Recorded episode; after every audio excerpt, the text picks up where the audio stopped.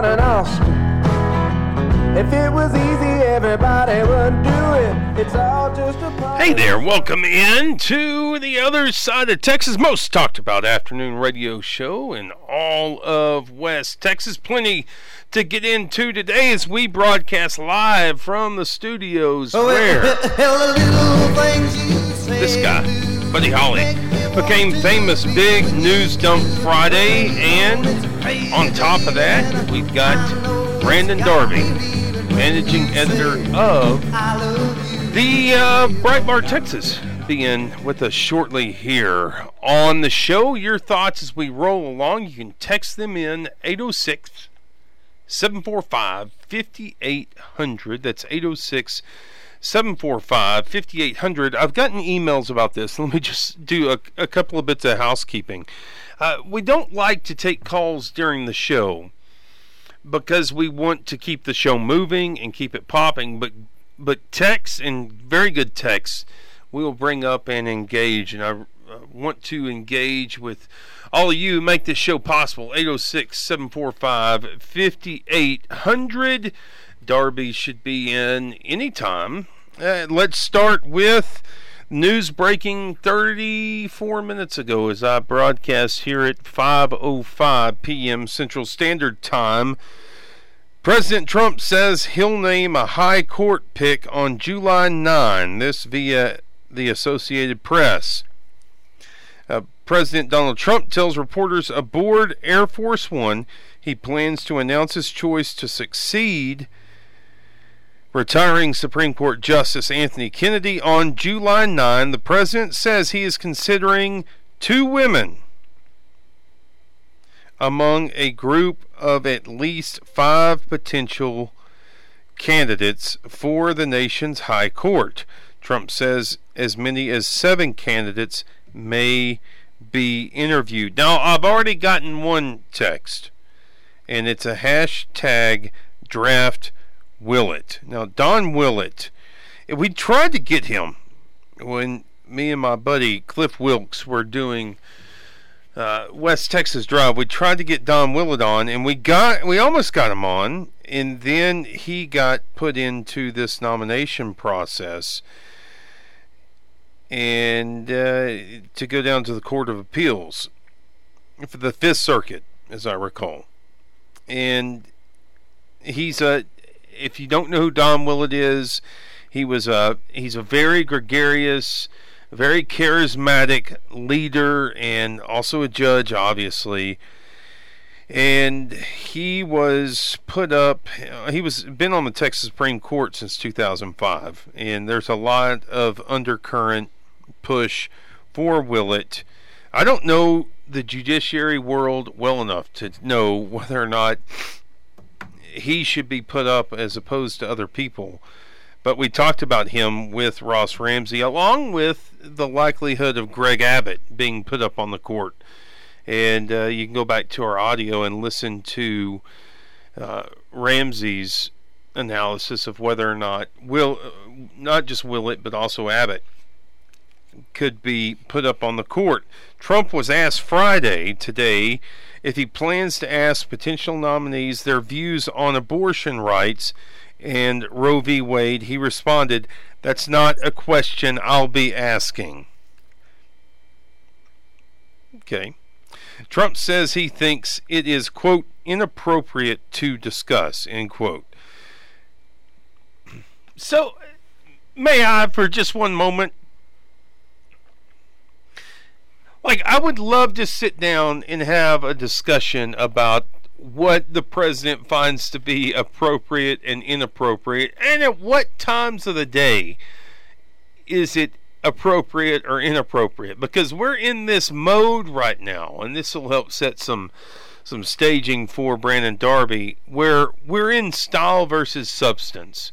And for a long time, I think a lot of America, I'm speaking out of a prairie populist vein right now, but for a long time, the better part of 30 years, from even into the Reagan era, George H.W. Bush to Clinton to George W. Bush, where you saw the style you liked, but you didn't get the substance. A lot of people in the middle lost. And that was a long time coming. And then there were the Obama years, and the reaction to it was Donald Trump. And but Trump Trump has a knack for tweeting before six o'clock a.m. Central Standard Time, and I just I, so we could go through a litany of different tweets, but what's appropriate and what's not appropriate. Apparently, discussing Roe v. Wade and abortion or anti-abortion views is inappropriate. He plans to begin interviewing possible candidates Monday, but may meet with some this weekend in New Jersey. Trump says of the candidates under consideration, it's a great group of intellectual talent. And with that, we introduce into the program our friend Brandon Darby. How you doing, buddy? Hey, brother. Thanks for having me on. You still you still got the uh, sunglasses on? Yeah, I, I do. Yeah. Uh, tell me, uh, we just Trump says on Monday, July 9, he will announce a candidate. He's got five in mind, possibly seven. Two are women. Your initial take on that? Uh, I, my initial take is I'm just, I'm kind of, I mean, I understand why Democrats are, are coming up with every reason in the world to oppose him, uh, you know, nominating a justice, but uh, tough. You know, that's how it works. And, you know, I heard uh, uh, Kamala Harris from California say, you know, the, the people need to decide the people need to decide. And it's like, well, the people already did decide. That's how our system works, mm-hmm. you know? And that's one of the things that's kind of, uh, I think, as we go on the show and we talk about border issues or whatever issues, I think one of the things that's kind of in the at the core of all of this is, is some people, you know, they'll bring up the Constitution and honoring the Constitution, unless honoring the Constitution is damaging for them in the short term for their short term political goals. And I think that's something we should avoid, you know, like Trump's president. Uh, you know, I've listened to several folks say, well, you know, uh, we're not supposed to do this in an election year, and that that's obviously, you know, American citizens, U.S. citizens can tell the difference between a midterm election and, and a presidential election, right? You know what I mean?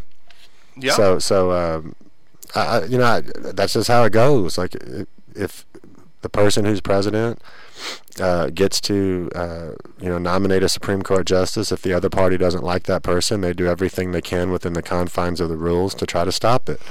And if they can't, they can't. And if they can, they can. Right? Mm-hmm. That's how our system works. Uh, so this is let's segue into Texas politics and.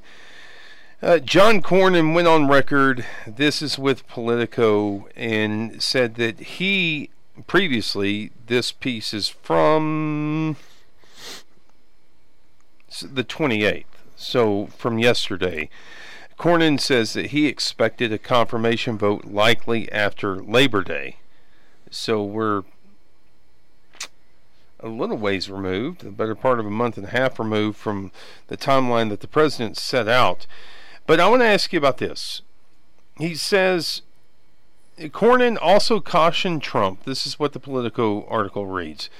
John Cornyn, senior citizen, uh, senior citizen, senior senator from Texas, also cautioned Trump against selecting any nominee with a publicly stated position on overturning court precedents such as Roe v. Wade. Quote, I think that would be a terrible mistake for the president to nominate somebody who had that sort of agenda, Cornyn told reporters, adding that, quote, we don't need judges who have either personal or political or ideological agendas, in my view, and I think that ought to comfort us all.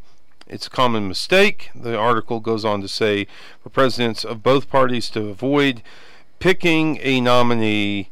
It, um, excuse me, it's a it's common for presidents of both parties to avoid picking a nominee with a lengthy paper trail for opponents to seize upon, though Trump has previously said he wanted to appoint anti abortion judges to the high court. People are taking that comment from Cornyn that he thinks is a terrible mistake to essentially appoint somebody with a long paper trail, public, as he said, and making it out like John Cornyn is pro abortion, that John Cornyn's all for abortion. Is that just an indication to you, Brandon Darby, of the point in time which we stand right now?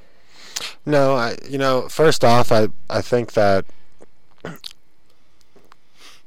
well, I'm gonna uh, first off, just because Politico says John Cornyn said it doesn't mean I think he said it. I think it's likely he said that. So you Uh, want to see the transcript? I would probably want to see the transcript and then have Cornyn say, "Yes, I said that." That's the first thing. That's one of the things I've learned uh, in this business dealing with media. Um, the second part of that is, I, I think it's actually kind of a stupid thing for Cornyn to say. Like he knows he's going to open himself up to that. Um, That wasn't necessarily yeah. applause, but go yeah, ahead. he, well, he knows he's going to open himself up to that by saying that. uh-huh. And at the core of the issue is, you know, people want to act like, oh, well, they're supposed to be above this, and no, like the the core of the issue are somebody's ideological beliefs. There's half the country that thinks we should honor the the Constitution in its strictest terms possible, and there's another half of the country that thinks we shouldn't, and that we should do what's pragmatic, which sometimes is not a wise thing to do.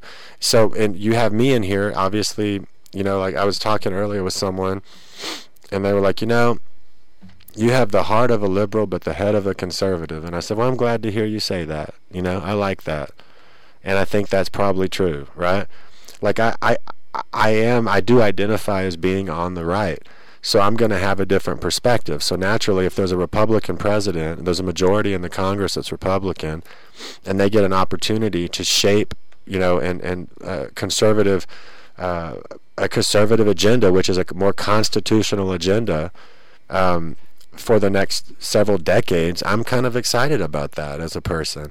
Sure. Um, do I think that he ought to pick someone who's a, a hardcore, uh, you know, uh, you know, protester outside of of- outside of Planned Parenthood clinics? No. But at the core of the issue is is there's half the country really believes that that constitutional rights to life and liberty extend to the to to the human being in the womb. So if you believe that way, then you want someone who's going to follow the Constitution and protect life. Mm-hmm. That makes perfect sense to me. And, and and if you don't believe that way, you don't want that. I, that makes perfect sense to me. I think part of the issue with Cornyn is what he just saw is he saw a very uh, hard right senator, possibly according to polls, we'll see, but could possibly be as close as four points from the Democrat, right? Who's a pretty far left Democrat. And I think Cornyn, Ted Cruz. Ted Cruz, and I, and I think Cornyn, and I actually like Cornyn as a person. I, I just think that he he, um, you know, he tries to ride, he tries to ride the middle um, as much as he can. Want to. So do I think that it's fair that Empower Texans calls him a, a pro-abortion? No. Do I think it's fair to say, well, he doesn't sound very strong on pro-life issues? Yeah, I do. Yeah. I think that's But a fair statement because you you know why? Because he doesn't. That's I- why. uh, so I did a segment yesterday on this very program where I said that things are tinderbox dry right now. That we could see some stuff unfold this summer. I, I don't think it's off basis to say, with as crazy as things are right now, we Mm. could see 1968 reduplicated. Now, I'm not saying that Well, the reason there, I there feel that way be, is there, hold mean, on, hold on. Let me yeah. qualify what I just said. I don't think that there will be assassinations, Bobby Kennedy, etc. Wait, I don't. Nor Wait, stop, stop, stop. There already have been. There already been efforts. Like we just had a Democrat. No one wants to talk about this after the media pounded on Republicans for months and months, and then a Bernie supporter who was a campaign volunteer showed up at the baseball diamond at the National Stadium and shot a bunch of Republicans and shot Steve Scalise. That happened already. Somebody tried to assassinate Republican lawmakers because they hate Republicans. So it's already hot. it's it's already that hot. and i'm not i'm not blaming like oh democrats are violent the, the right isn't. No i think both sides have their crazies but the problem is there's a couple of issues going on here. The first thing is that what we say in the middle here you know what maxine waters says right? What um what president trump says by the time those waves reach by the time those waves reach our our um, hold on, man, I'm having a hard time with my thought. My volume keeps changing. Sorry, go ahead. By But- the time those waves of what we're saying and our rhetoric in the middle, by the time it reaches our extremes, like that's the left and the right, it turns into some real big waves, man. It turns into some crazy stuff, right? So Maxine Waters saying, you know, like, hey, it's a good thing that these protesters are finding out where these administration officials live. We need to make sure that we're there and that they can't sleep at night. You need to make sure if you see one of these administration officials in a restaurant or a public place, then you need to make sure you get a crowd together and let them know they're not welcome. Now I want you to think about what she's saying. Now she probably doesn't mean it in the way that it's gonna that it that I, I take it. But by the time that reaches her like black clothes, don't shower, anarchist, occupy folks, like what are they gonna do with that? Mm-hmm. Because I'm going to ask you that if I were with my daughter, or how about this? If you were with your daughter, okay, and you were in a restaurant or in any public place, and a bunch of unknown people to you started whipping up a crowd, and they got around you, and they were within eight inches of your daughter, saying that you were a Nazi and that you didn't deserve, like, how would you feel? You would, I would react physically. yeah, so, You know, no, it- but no. So my point is, is that we are in a situation where the rhetoric and uh, it's so extreme. But even today, like I got into a a conflict on Twitter with an MSNBC I- guy. and I want to get into that in the next well, segment. but yeah, so it- but it relates to this. What I'm trying to say is that th- th- everyone's emotions are, like you say, it's a tinderbox, and and so so people with positions of power using those words.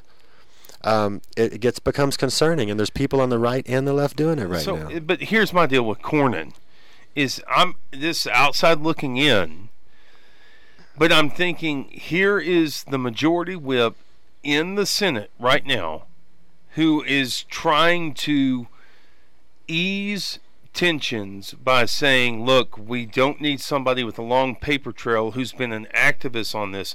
It's not so much that he's the senior citizen. Uh, keep on saying senior citizen, senior senator from Texas, as much as it is, I think him speaking from a majority whip in the U.S. Senate, trying to get this done before Labor Day. Uh, a Sup- new I, I know Court. he, he he has access to the president. Come on, man. Like, you know, he probably has somebody's phone number who so works for the saying it wasn't president. necessary for No, he did it to grandstand and get a bunch of media. Why else would he have done it? Why else would he do it? Why would see, I no, read that no, but and I see, think I think come well on. here's here's Cornyn trying to show that he's the reasonable one. That's why he pitched Yes. stories like he did to Texas Monthly between the rock and the hard place, or what you know, the guy in the, uh, what was it?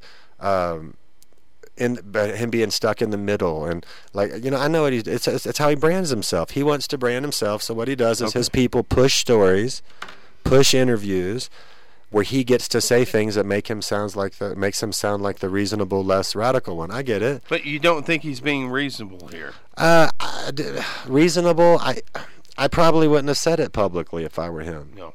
You know, if he wants to have that kind of influence, he should run for president. You know what I mean? He's not. Like he should have. That should be probably stuff that they start. You know, rather than give the other side a bunch of ammo to attack the Republicans with, he should probably keep that, you know, in, in private chambers and talk to people about it and, and politic like our senators do. Well, Brandon Darby, Jay Leeson, your text 806 745 5800 as we roll along. My understanding is that Kel Seliger may chime in here in about 30 minutes with us here on Wait, the are we talking about the Cal Seliger? the Oh my goodness. the one Johnny state senator drink 'cause Kel Johnny Seliger. Brandon Darby carrying on, carrying on with us here on the program.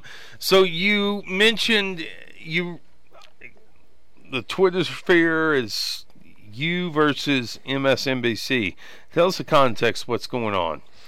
Well, you know, I, think in general, I mean, we've talked about this prior, and we'll talk. We talk about it again, but basically, there are a lot of complex border problems happening in our country, and it seems that I'm gonna I'm gonna talk a little more directly, not say it seems. There are complex border problems happening in our country that have been happening for many years, right? And so 90% of those border problems and the, the hell associated with our border has nothing to do with Trump. And uh, is he president? Yes. Is it something that we could fix while he's pre- possibly? But most of it doesn't have much to do with Trump. And so the way that everything is being spun, and this is coming from me who's been writing about it every day for five years, right? And now all these all of a sudden these outlets care about it when they didn't care about most of the horrible experiences at the border uh, during the Obama years. So so for me, I'm just watching everything spun into the most politically damaging thing possible for Trump, you know. And to me, I think that's uh, I think that's a bit of a problem. You know, I think it I think it keeps us from actually resolving issues and discussing them. And uh, you know, And, and- and- talking about where Trump is. well, I mean, this right happened yesterday. There was a, a sh- there was a, a mass shooting at a newspaper, and it was a guy. It turns out it was a guy who used a shotgun, in Annapolis, four people dead. Guy walks. and he was shotgun. he had a long-standing problem with them because they reported on him and he sued him and it got made him mad and he's been stalking them. This has been going on since 2012. Had nothing to do with anything about politics today, that we can tell, right? Well, so most say most. I'm sorry, many of the of mainstream reporters immediately blamed Trump for it. Told me he had blood on his hands. Then editor at Reuters, you know, a major news service, did that. New York Times, people from the New York Times did it. People across the board did it. Immediate reaction is Their immediate reaction was that. correlation. And so then when you causation is Trump. when you called it out, half of them deleted the tweets and said, "I'm sorry, I got carried away," and that's okay, you know. But I'd like to point out that as the news editor of one of the world's largest news organizations, every time something happens, you blame the right winger, you know. But that's okay, you know what I mean. You apologized. But then the other half of them just kept their tweets up, and they were like, "Well, even if it's not true in, in, s- in if it's not technically true, it's true in substance." I was like, "What does that mean?" Like you're the person that we read who who provides news to the United States of America, and you're telling me that even if it's factually incorrect, it's true in spirit. So you're going to leave your tweets up saying Trump's responsible for this specific mass murder? Mm. That's a problem, man. You know, that's the kind of stuff that that that's going on. And so today, you know, um, you know, NBC uh, put out a story, and it said, you know, Trump's pilot program to separate families uh, was occurring in 2017, and then the subheadline said. "Mm, The program goes back to 2016 and 2017. And I'm like, well, I I don't think Trump was president in 2016, was he? no. I'm pretty sure he was. Wait, let me do the. Nope, he wasn't.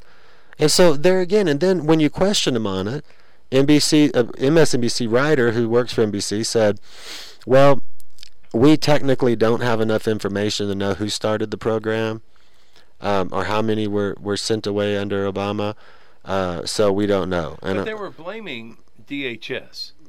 they were blaming Trump. Okay.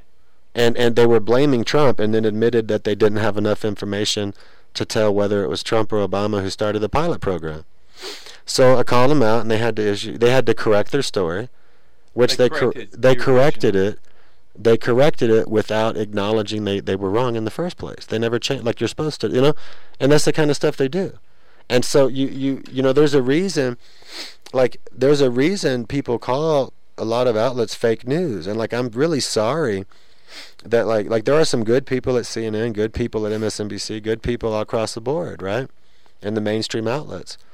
But you know, I'm hearing them complain about how they're they're criticized and they're hyper focused on and picked apart. And I'm kind of like, well, I, I know it doesn't feel good. You know how I know? Because for year I'm Breitbart and for years your outlets have treated me that way. And you've treated my writers that way. You've picked us apart. You've you've mobilized all of your readers to attack us. You called us Nazis 15 times a day during the primary and immediately before the election. You know, like I know how it feels when you have to have security because you're worried that CNN writing a bunch of bad stories about your outlet might result in some gunman going crazy, right? Like we talked about people in the middle and the ramifications and the waves of what they say by the time it hits extremes. I know how that feels. So so it's a little difficult for me because I- just want to tell people like, hey, I'm sorry that you feel stressed out and like you're being focused on by so many people calling you fake news, but that's what you guys have been doing to us for a long time. It's just now it's happening to you too. Yeah. And you would think that, and I've said this before, but it seems to me that what would become incumbent on a lot of people is if if you're going to be in a quote unquote fake news age, you better be right. You better be on point whenever you come out with a take. And for them to immediately come out and say, this was a guy reacting to Trump calling news fake news, that's why he walked in with that shotgun. You agree?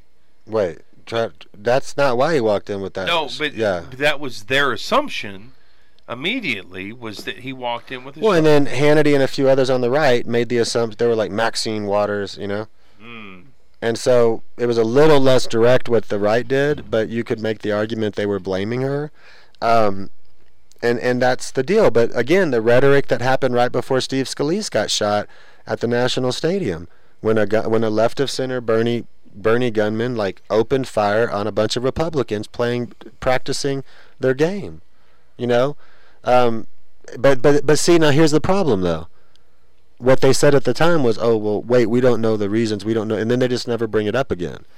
So, so if someone on the right says something like "those guys suck," and then somebody does something, some nut job does something, then it was our rhetoric that did it, right? Mhm. But then when someone on the left does it be- because of their rhetoric, they just don't talk about it, and that's the kind of thing I'm talking about that's the kind of thing. If i had written that piece today and because see there was just there was no more evidence to suggest it was trump's program than to suggest it was obama's program with the family separations in that article with the way they had it written right?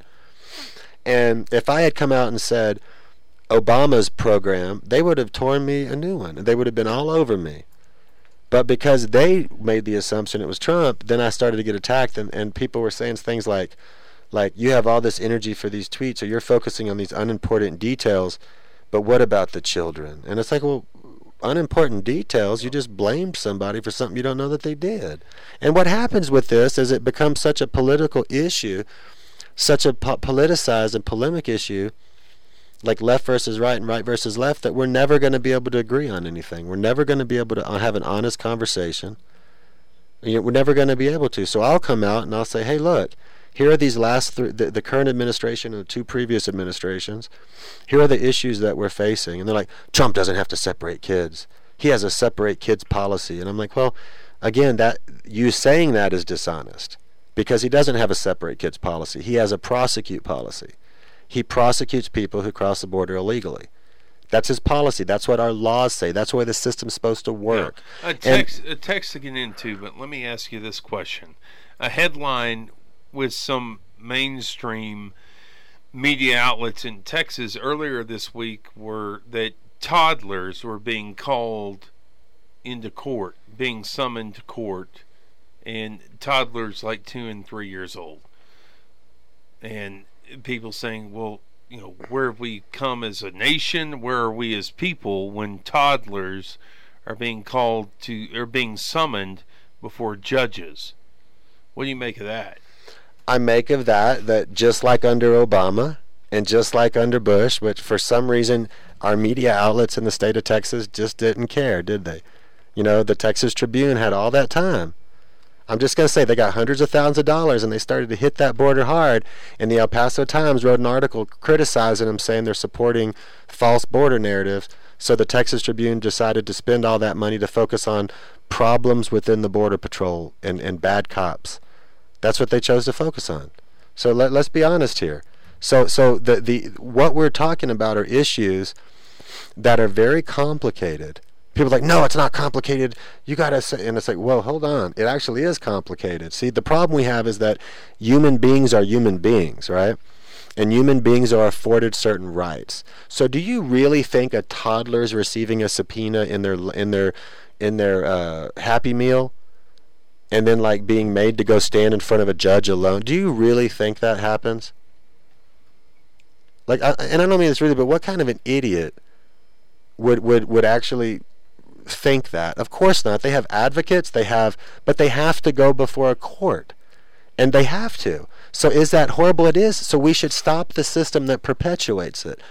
Here's the deal, man, and this is again where we get in the right and left thing. If you believe we have borders and should have borders, right? you're on one side, and if you believe we should have none, you're on another. And you say, well, that's very hyperbolic to say they're pushing open borders. Well, let me ask you something. Explain, riddle me this, Jay Leeson. If they complained and protested when families were kept together who crossed the border illegally, adults who brought kids with them as a as a human shield to, to not get prosecuted, so they made it where you can't you can't hold families together. And now they're saying you can't hold families individually. And now they're saying if you hold anyone who crosses the border, then you support concentration camps. That's what the mainstream Democrats are saying. Mm-hmm. So I ask you this: How do you how do you in any way, in any way enforce any border laws if no one can get arrested? Anyone with a kid can't get arrested. How do you have and you can't keep them all together even if you wanted to? How do you have any border laws? How do you have them? Mm. Uh, this text- no, I'm gonna I'm gonna interrupt you real quick. There was a woman I, I very respect her, a reporter named Dara Lind from Vox, and she wrote an article today, and it was focused on Trump makes it more difficult for Central Americans to apply for asylum.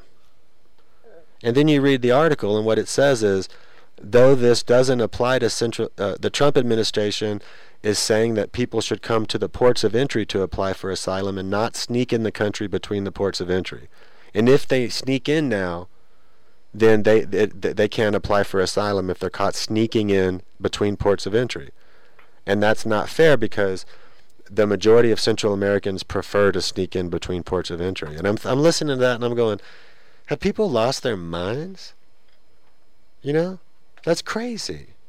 That's insanity. Mm-hmm. That that we're that sneak in.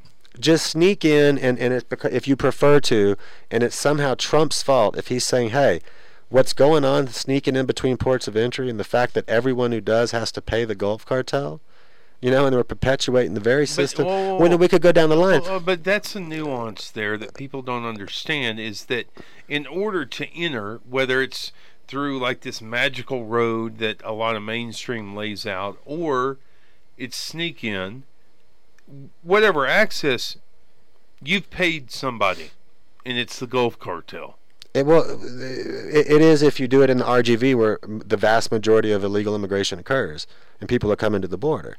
So my, my point is, it's being presented as though Trump is doing making it harder for people to receive asylum simply because he's saying we're not going to give you asylum if you sneak in across the river and try to sneak into our country and get caught and then claim you want asylum. Like, come to the port of entry like you're supposed to and say, I want asylum. I have a credible fear, and then you can enter the system. But the, it's the way everything's being presented, man.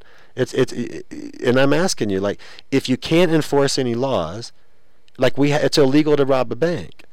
But if I made a rule and said, well, because we would have to separate the parents if they robbed a bank, uh, if we arrested them. So we can't arrest anyone who who robs a bank with a kid in their in their arm, in the car.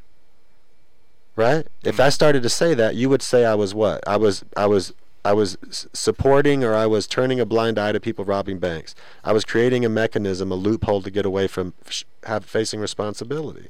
That's what you would say. So a lot of these border issues, Jay, and a lot of the presentations like you just made, like what what else are they supposed? So just to be clear, so if a judge can't determine if if a kid doesn't go in front of a judge and a judge can't determine what's the best thing to do, should we just kick them like not in, when we see little toddlers walking across the border alone, which is very common? Should we just like go, oh look, a toddler, and just let them walk off into the desert, or should or should we take them into custody to protect them? What should we do? Hmm. I'm asking you. No. You would take him into custody to protect him. No. So if you take him into custody to protect him because you're a federal government and because there's the freaking Magna Carta all the way back, we could go down the line as because there are laws about having people in governmental custody, what do you have to do? You have to go before a judge or a body to make a determination of what's in the best interest of this child because their parents abandoned them. Yeah. For the most part. Some good text rolling in, and Text in your exchange with MSNBC on Twitter there, Brandon Darby. If you choose to write a story about it, what will your headline be? I'm not going to write a story about it, but I, I would probably not focus in on them uh, singularly. I'd probably um, I'd probably write in general about bias, like things like you just talked about, like like toddlers being forced summoned to court whenever they're being you know brought in front of a magistrate, like the law requires to to determine what's in their best interest after their parents abandoned them, um, and sent them across, gave them over to a Mexican cartel paid the Mexican cartel and then sent their kid over so a year from now they can come and go, oh, wait, that's my kid you have in custody. By law, you have to let me in. Like, I, you know what I mean? Like, I, so I, I would probably call out, uh, like I said before we just brought up this particular topic, is that the the way that this thing, this complex border issue is being presented, is done to score the maximum political points against the Republican Party as possible. And not only that, a lot of it is that a lot of journalists are taking these mundane uh, aspects of of uh, of immigration law and immigration experience that people have when they come illegally or they come irregularly, at least, into the United States and and because they have ignored migrants for so long and they have ignored the border for so long, mm-hmm. um, and and because times that they could have told the stories of what's happening on the border, they instead decided to kind of criticize cops and be part of the whole like, you know, criticize cop movement back in the Obama years, right? Because they they were so negligent.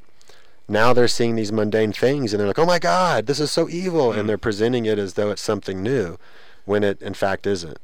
Uh, go out to the phone lines here. You there? Hello. Oh, I hello. Got, I got to push that button. Oh, look who it is. It's Blue Collar Bill. Hey, doing, buddy? What's going on? I'm just uh, trying to trying to keep her shiny side up. Every, every time you have Brandon on, I, I just get incensed.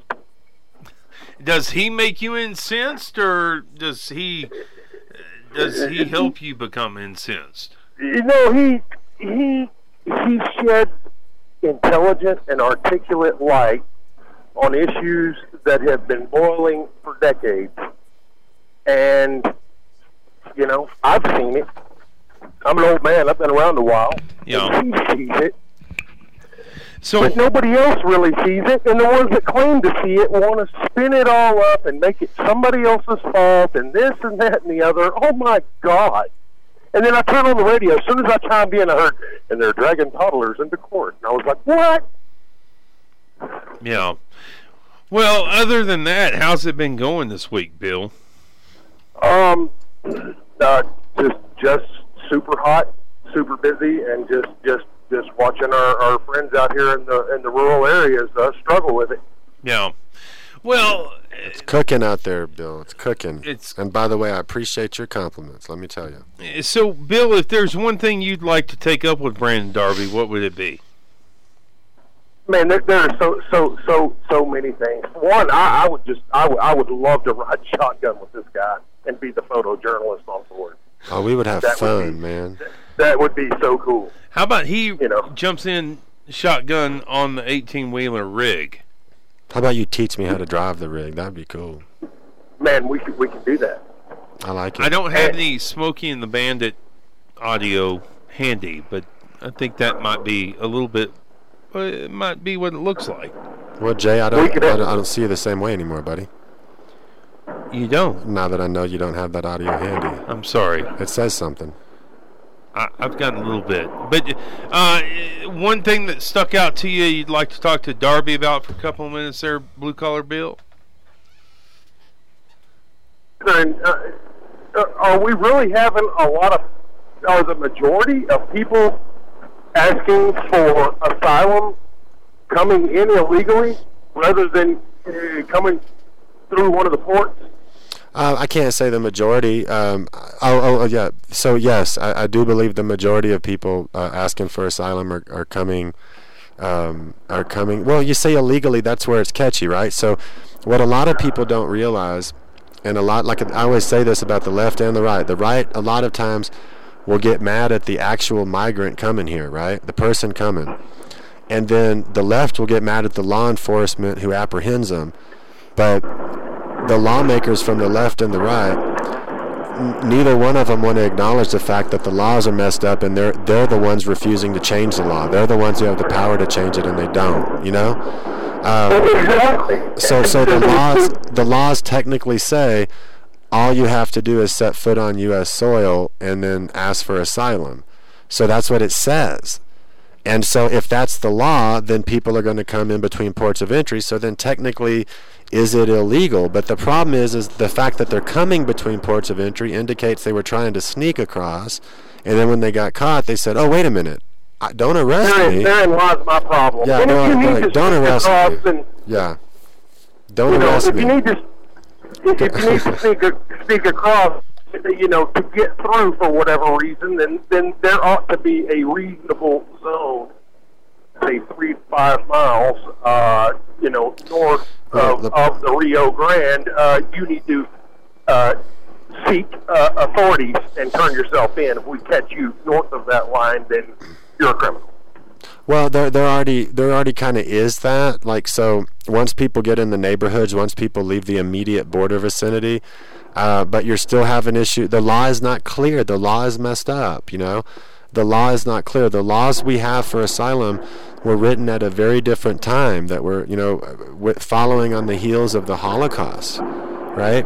and, and, and so so if you you know and I say on the heels you know 65 but but it a lot of the motivations behind the ways we, we wrote our laws had to do with things that happened mistakes we made during the Holocaust where you know the what was it the HS St. Louis or the MS St. Louis showed up in on, in U.S. waters and it was full of Jewish people and we sent them away and then there was a prior to that there was a ship full of of uh, thousands of Jewish children who we sent away because we couldn't process them all we couldn't we, we didn't have the resources we said and then we can now look back and go most of those people died in the Holocaust I mean this is horrible stuff and so when we wrote our laws, we wrote the laws so that we would never again turn away somebody truly in need.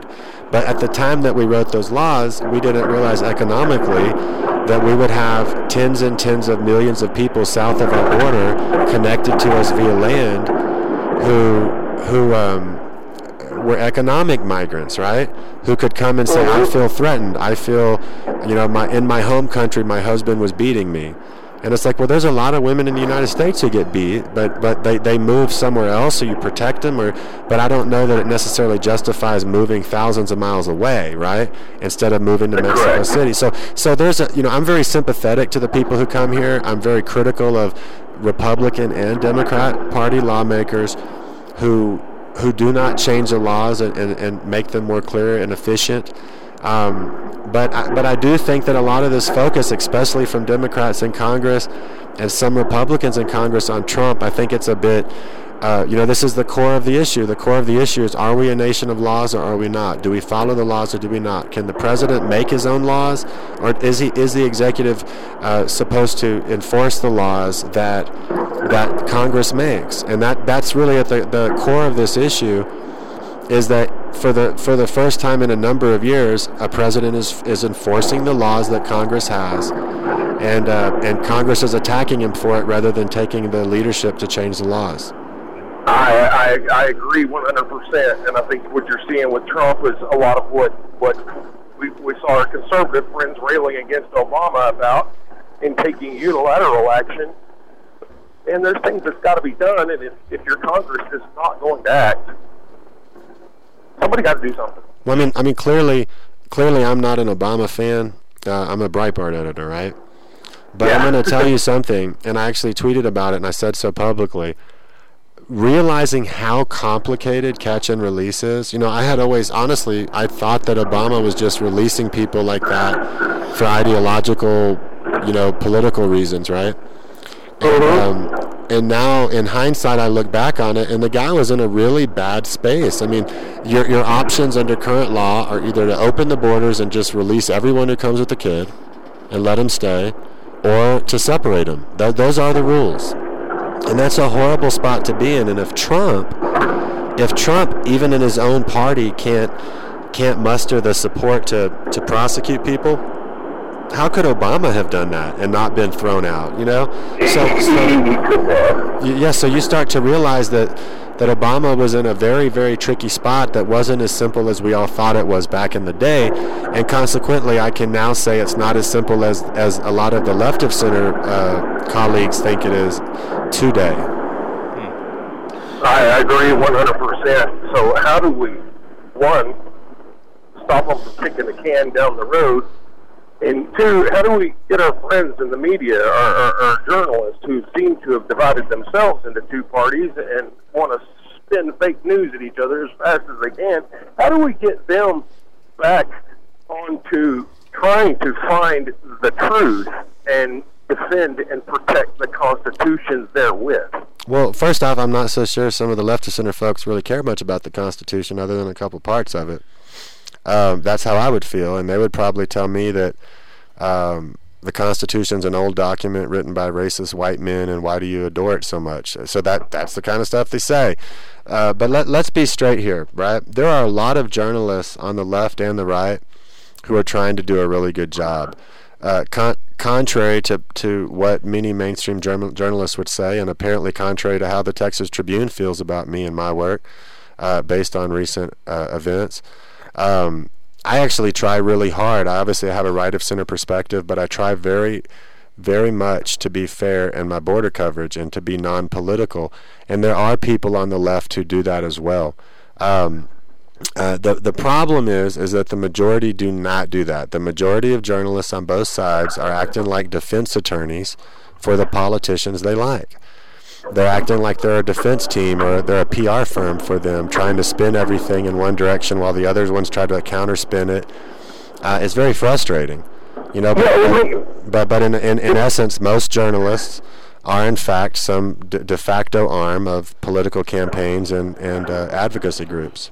Huh. And that is that is inherently wrong, and that underfi- undermines the very the very foundations uh, of what we're all about. I, I, I grew up watching guys like Walter Cronkite, Harry Reasoner, and young Tom Brokaw, and these guys were my heroes because they went out and with nothing more than a pen, and piece of paper, and a camera, and the First Amendment freed countries and, and kept us free and, and informed, and, and and and and now through this haze of lies and deceit, it, it's hard to see you, Brandon. It's hard to see you through the smoke. Well, speaking of smoke, listen to this, guys. I just wish there was a, a way that you know we could we could we could pin down the truth without having to watch five different news sources and, and try to draw our own conclusions. It's a good word. So, you feeling better now, Darby? I'm feeling better. He is uh, blue collar Bill. Bill, thank you for your time, buddy. Appreciate Hey, I that. appreciate I appreciate you and, and I appreciate you, Brandon. Keep up the good work and and Lord knows at least at least one guy out here sees the big picture of what you're doing and, and, and, and what you're risking to do it. I appreciate it, buddy. I, I, I appreciate that. You have my undying respect. Have a good day, buddy. Well, there he is. Thanks, sir. Blue Collar Bill chiming in on a Friday, and uh, you know you got to get the truck in, you got to get the horn in before you get Blue Collar Bill. There it is. We have now online with us Brandon Darby, Jay Leeson taking you home on this Friday. Kel Seliger. State Center, he uh, it's the weirdest district in Texas. It's Amarillo, and then goes down one county wide down into the basin. And uh, he is State Senator Kel Seliger. How are you, Senator? I'm fine, thank you. How are you? We, I, I know that you've been state senator today. What you been up to? You know, it's just the usual interim stuff, reading the things that, that people send us, the things that they're interested in, and and getting ready for the um, the session that starts in, in January. It's sort of the summer doldrums, but there's still work to be done. Yeah, and speaking of the session to come, you a lot of people didn't think you could do it, but you pulled. I think this is the first time you've been on the show since your win. Congratulations, by the way. this Thank is you. this is Brandon Darby. Congratulations, Senator. Thank you very much. I appreciate it. Uh, a lot of people didn't expect you to walk away from that, a three way primary, Republican primary, but you did, and uh, I think by 51 52, uh, you walked away from that. It was I had 50.4 percent, which is just what I needed to uh, avoid a runoff against two very well funded uh, opponents, and I don't know if I walked away. I might have limped away, but uh, it was a win without a runoff, and, and I owe an awful lot of people who worked very hard. Now I have a question for you. When you said two very well-funded opponents, is it? Am I mistaken, or were they both funded by the same person? Uh, they were both empowered Texans um, candidates. But doesn't Empower Texans have one donor? Sorry. well, they, they have one principal donor, yeah, but uh, they get money from the Wilks brothers, and we don't know where else they get money from because they are a dark money group, and they don't have to account for the money that that they when the money comes in, they have to account for how they spend it. So basically, basically, you. I don't want to use that word, but you pissed off a billionaire, and he ran two people to unseat you, with a an unscrupulous group of people who uh, don't live in your district but tried to control who uh, who your your uh, community could have lead them, and you survived it. Uh, without uh, you survived it, even though you had that kind of money against you. That's impressive. Yeah. Well, thank you. It was it was a real challenge, and like I say, an awful lot of people worked very hard, and uh, not least of whom was was my wife, who's a great campaigner, and um, we were very pleased with the outcome. Uh, How long have you been there? How long have you, how, how long has he been? How long have you been in office, sir? I came in on Texas Independence Day of, 20, of 2004. 2004. So you've been there that long. You've had all that time for your community to decide if they liked you or not, if you're good for them, to make some horrible mistake or something. And and a couple of billionaires at best, maybe just one, spent all this money to unseat you, ran two people against you, and your community still chose you after knowing you all those years. That's kind of impressive, in my opinion. Well, I, I appreciate that. It's it's part of sort of a, a new method now. People with a lot of money realize that they don't just have to contribute money to help candidates; they can essentially buy seats. And, and to be honest, I think they've been very successful. Well, well good on you. Good on you. Are we going to talk about this vet school? What Yeah, we, doing? are. So, Kel Seliger, here's. I know that you've been in. I only have a certain amount of column space whenever I write something, and so I have to decide in 800 words what do I want to present. And so, the way I went about it, I don't know if you've read it or not, but in the Dallas Morning News, I put out a piece about uh, just a chronology of facts of what's gone on since at least December 2015, and I didn't go into the background, and you're welcome to here, but you and Bob Duncan have been on this for some time since Independence Day of, what did he say, 2003, 2004? Since 2004, in the, the, the thought of, a large animal veterinary program, um, I first first started messing with it in I think it was 2007. Okay. And, So- and uh, but look, so this is where, and you can bring that context to bear, but let me frame the question. I wrote that piece and was really surprised that I knew that A&M would respond, but I thought it'd be through like a vice chancellor of the lunch line or something like that. But it was John Sharp himself who responded.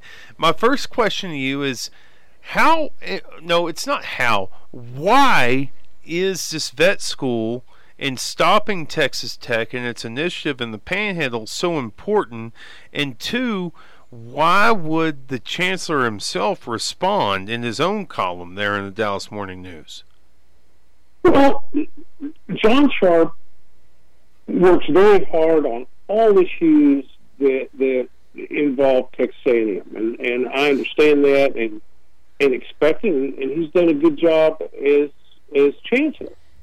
Um, this is the first time in my experience, and I wasn't around for the whole Texas Tech medical school thing.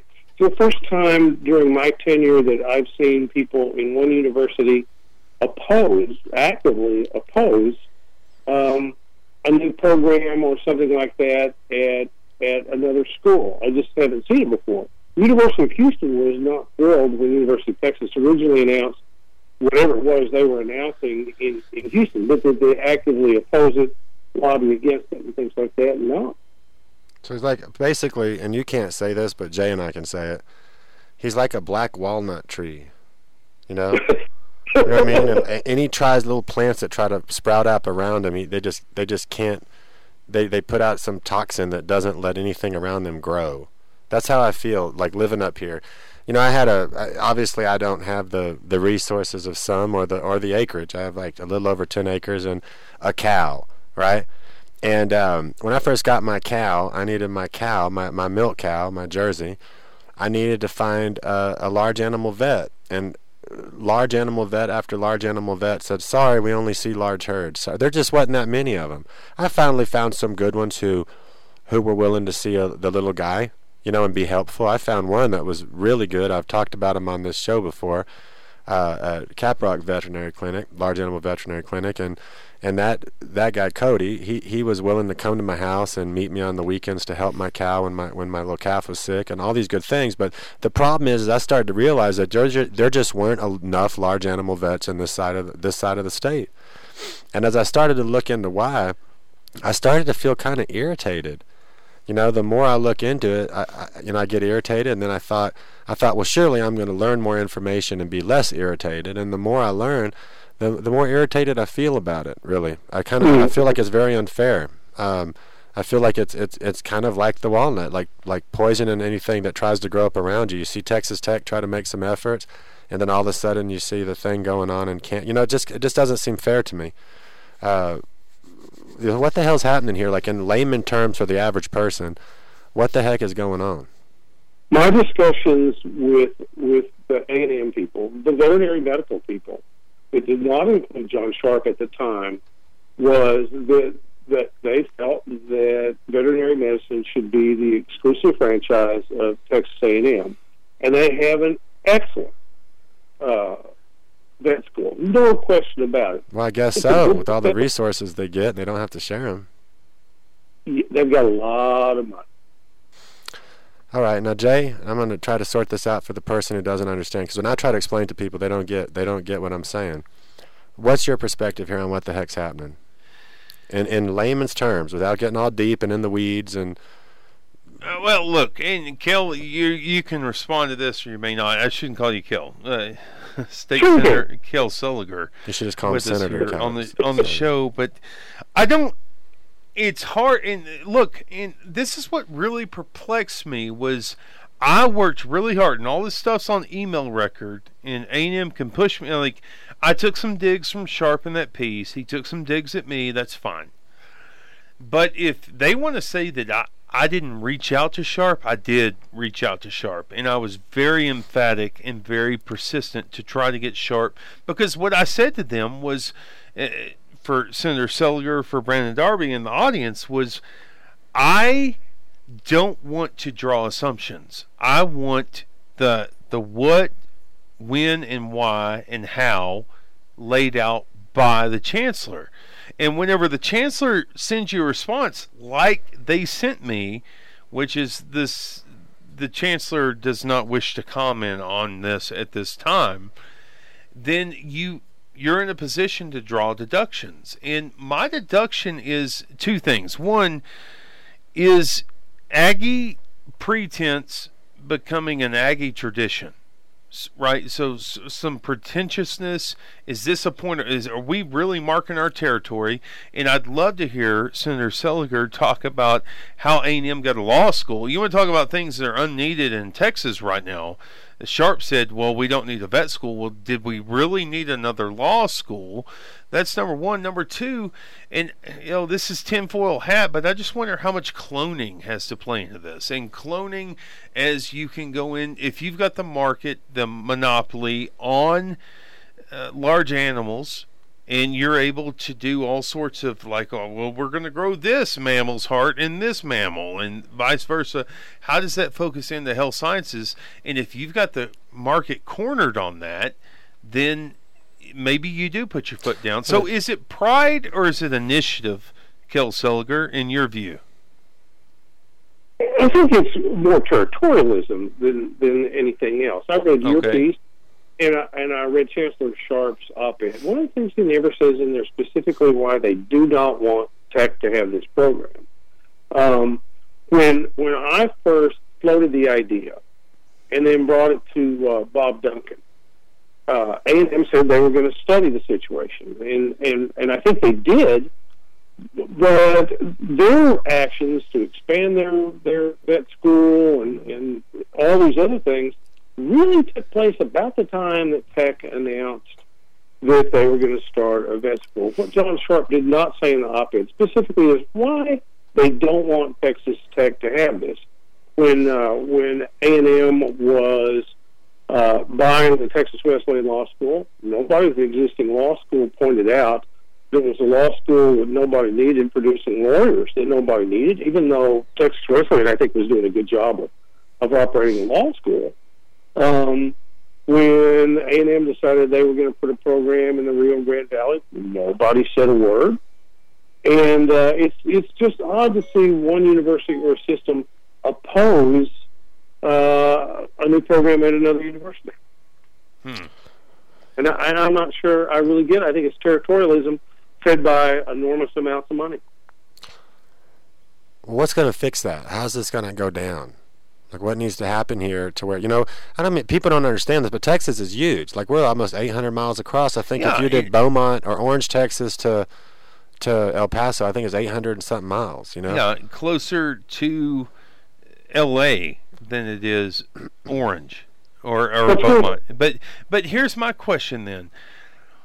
My understanding, and this is the first time I've asked this on air and on record, but my understanding is that you and Duncan, this is from people who know the process, you and Bob Duncan, former state senator out of Lubbock, Robert Duncan, who's now the chancellor of Texas Tech, you tried to broker a deal with A&M to try to do a specialty large animal veterinary practice up in Amarillo, and A&M balked on it. Is that true, Senator Seliger? And I don't know. I wasn't involved in any negotiations with Chancellor Duncan.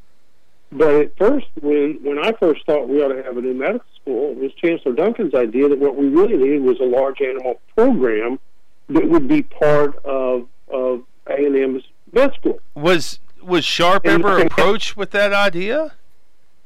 Oh, you'd have to ask Chancellor Duncan. This was pretty much having to do with the operation of, of the tech system. But originally, um, Bob Duncan was, was an opponent of a program.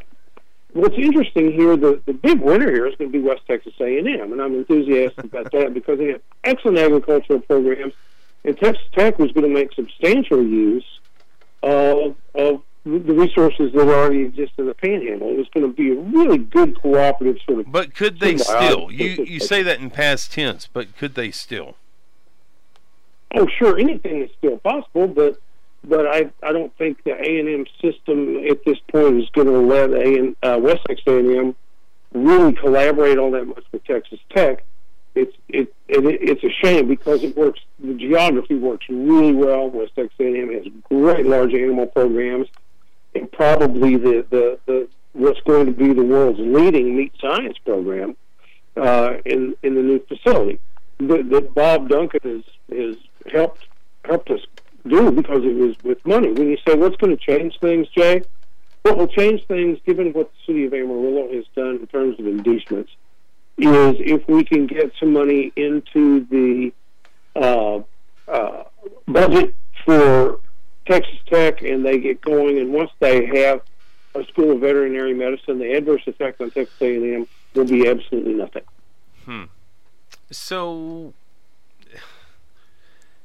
How much more time do we have together? eh, I mean, we've got about three, four more minutes. Go ahead. Uh, Senator, let's talk about poverty a little bit. Like, you're in the up in the Panhandle. Wh- what regions of your of your of your district are have the most poverty or have the most uh, you know econ- the the least economic opportunity? Do you know? Do you w- would it be the the far west? Is that right? I'm not sure. It, it, uh, there are pockets of poverty in every community, and, and how to, to most broadly characterize that, I don't know that I can. Uh, but don't you have a lot of like low income agricultural counties in your district? Like, uh, isn't that? Am I right here? Or is that? No question. Here, the average uh, annual salary is is on the low end. Yeah, but I don't know exactly what those are factually. But yes, they exist. You know, I'm gonna start. I'm gonna start digging, on, and I'm not. I'm not d- saying that to knock you, as though you're a state senator and you're supposed to f- fix poverty in your district by any means. Uh, I'm just so interested in it. You know, I'm, I'm. I've become very interested in And uh, you know, I live in Hockley County, and Hockley has its own issues with with resources. You know, um, and so I'm, I'm very interested in, in in the a lot of the rural counties. And what better place to start uh, looking at rural counties than than uh, uh, rural counties that are in a district of a state senator I like a lot. You know. Well, the, the, the answer to poverty in, in the broad sense is education. And and I serve on the committee of, of, of public education. I chair the committee on higher education. And uh, the big push all over, not just in, in my district, but all over, is to make education available, keep kids in school with expanded career and technical programs, what we used to call vocational programs. And I think we're, we're making progress, but the challenge will never go away. Hmm. It's just kind of going to be there, isn't it? Always, yes. Yeah. So, uh, Kel Seliger, as we close out with you, one thing that I think people noted, and this is, whenever I say people, I mean, people on the inside. And I've had, uh, in the past couple of weeks, I've had Scott Braddock, a quorum report on this program, and Ross Ramsey on this program, uh, the Texas Tribune. And Ross asked the question in the column what are we even doing anymore with these state conventions with these political parties because it's just a bunch of insiders who get together and they decide all these things. And that was Ross's point of view. I think it's fair to, to paraphrase him saying that. But for some people, you weren't at the Republican convention. And of course, these things are divided up by Senate districts a lot of times. Was that intentional on your part, or did you voluntarily not attend the Republican convention? Is this some sort of reaction from a lot of the power players in that room trying to take you down in the primary? No, in fact, my county uh, uh, chairman asked me if I could go and asked me if I wanted to be a delegate, and I, I plan to. Uh, my children both live in Houston, and I had a chance to spend about five vacation days with the family, and uh, those opportunities can be kind of rare it was a family decision and nothing else. I had intended to go to the convention. That's that's that's you know I I chose not to go to the convention, and it was not a family decision. I was kind of miffed and put off over the last one. You know, I, I just I try to you know like I like you. I like Jody Arrington as people, right? Like I I don't know all your policies. I don't know if I agree with everything or with Jody Arrington or whoever, uh, whomever, but whoever. But um, the bottom line is, is, is I try to avoid people in politics as much as possible unless I find out they're a nice person, right? Mm-hmm. But but I generally try to avoid people in politics, and it's kind of weird because I'm like a, a, person in leadership of Breitbart, but I, I really do try to avoid politics, and and so I wouldn't have blamed you if you avoided it, but but uh, but I do I mean, believe the family thing. I believe that. That makes sense. question is, why are we having these conventions? Well, there will be an awful lot of office holders come January, they, they will take certain stances and say this is the, the, the platform of the Republican Party, and we're going to follow it. And and I respect that. Well, there's some things that I agree with, and some things that I don't agree with necessarily in that that platform. And um, it's uh, people would like we the people would like politicians to follow those things to the letter and they get a bunch of people to do it. I'm just not that kind of person. Kel, uh, last question I have for you as you get off with us here. R.G. Ratcliffe was on the show yesterday. I asked him point blank, you know John Sharp, you've been following this a long time. What was the motivation behind John Sharp? I did not write that column as a tech insider. I wrote it as a prairie populist, matter of fact. Mm-hmm. That you know, I feel like there are there are funds in the state that aren't allocated equitably and fairly, and uh, whenever I was told that John Sharp would be responding with his own column, I asked I asked R.G. Ratcliffe, Texas Monthly senior political writer with the Texas Monthly, why he thought John Sharp. It wasn't through like a vice chancellor or anything else, as I said earlier. It was John Sharp himself. He said he thought it was because John Sharp has thin skin. Uh, has that been your experience with John Sharp? I don't know that that has been my experience. I think that the article you wrote uh, touched a chord with John Sharp. Okay. and and I, I think in a lot of instances, and I really don't argue with this, he finds himself the best advocate of or defender of Texas A&M, and so he felt like this required him him weighing in. Um, and and you know A and M really doesn't have a stronger advocate or supporter than John Sharp. No, look, in one line I took out of the piece because you can only go at 800 words, but it was, I think, next to Reveille, John Sharp might be the most identifiable symbol associated with that university. And I and I mean that with all due, like I try to stay away from the whole like Aggies are dumb and Aggie joke stuff. I I don't want to get caught up in all that because matter of fact, a lot of the most successful people I know are Aggies, and They are. and I, I don't try to get caught up on that, which was surprising to me because he ended the column by saying something that we would hear like R.C. Slocum say in the late '80s, uh, former A&M head coach. Well, if we have a rivalry with Texas Tech, we were not aware of it. Uh, I just I, I thought I didn't think that Sharp did himself any favors in the way he responded. The short way of saying that.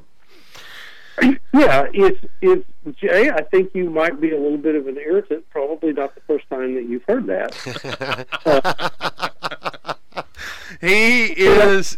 Well, go ahead.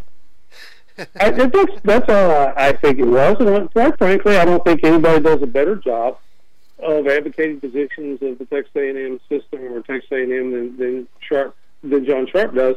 And so it really didn't come as a big surprise to me. Yeah. He is state senator out of Amarillo and Midland. He is Kel Seliger. Senator, thank you for taking time. We know you've Yeah, been thank busy you. today. Appreciate it. Thank you. I'm sorry I came in so late, and we'll do it again sometime. But thank Well, you both for having me It's on. bonus time with Kel Seliger. Thank you. I've never been referred to as a bonus before. you are now. Hey, uh, so that's going to close us up this edition of Other Side of Texas. And uh, we want to thank Brandon Darby for Brandon Darby. Do I need to speak for you? No, it's okay. I, I appreciate you having me on, uh, as always, on Fridays. And I think we're going to dinner tonight, our families. Yeah, we are. I think we're going to have a nice evening and eat too much food and probably continue to talk about politics until uh, we until later, and then we're going to get home and call each other again and talk about politics some more. a little bit more. Uh, so, with that, I want to thank you for tuning in on this Friday. And uh, you can find all this audio that we've talked about here on OtherSideOfTexas.com. Hit that, hit that uh, intro. Hold on. We, we got a problem. uh, yeah, I don't know if I can even fix it. Building that's owners better. and managers. Hey, we'll talk to you next time. Other side good Texas. engineering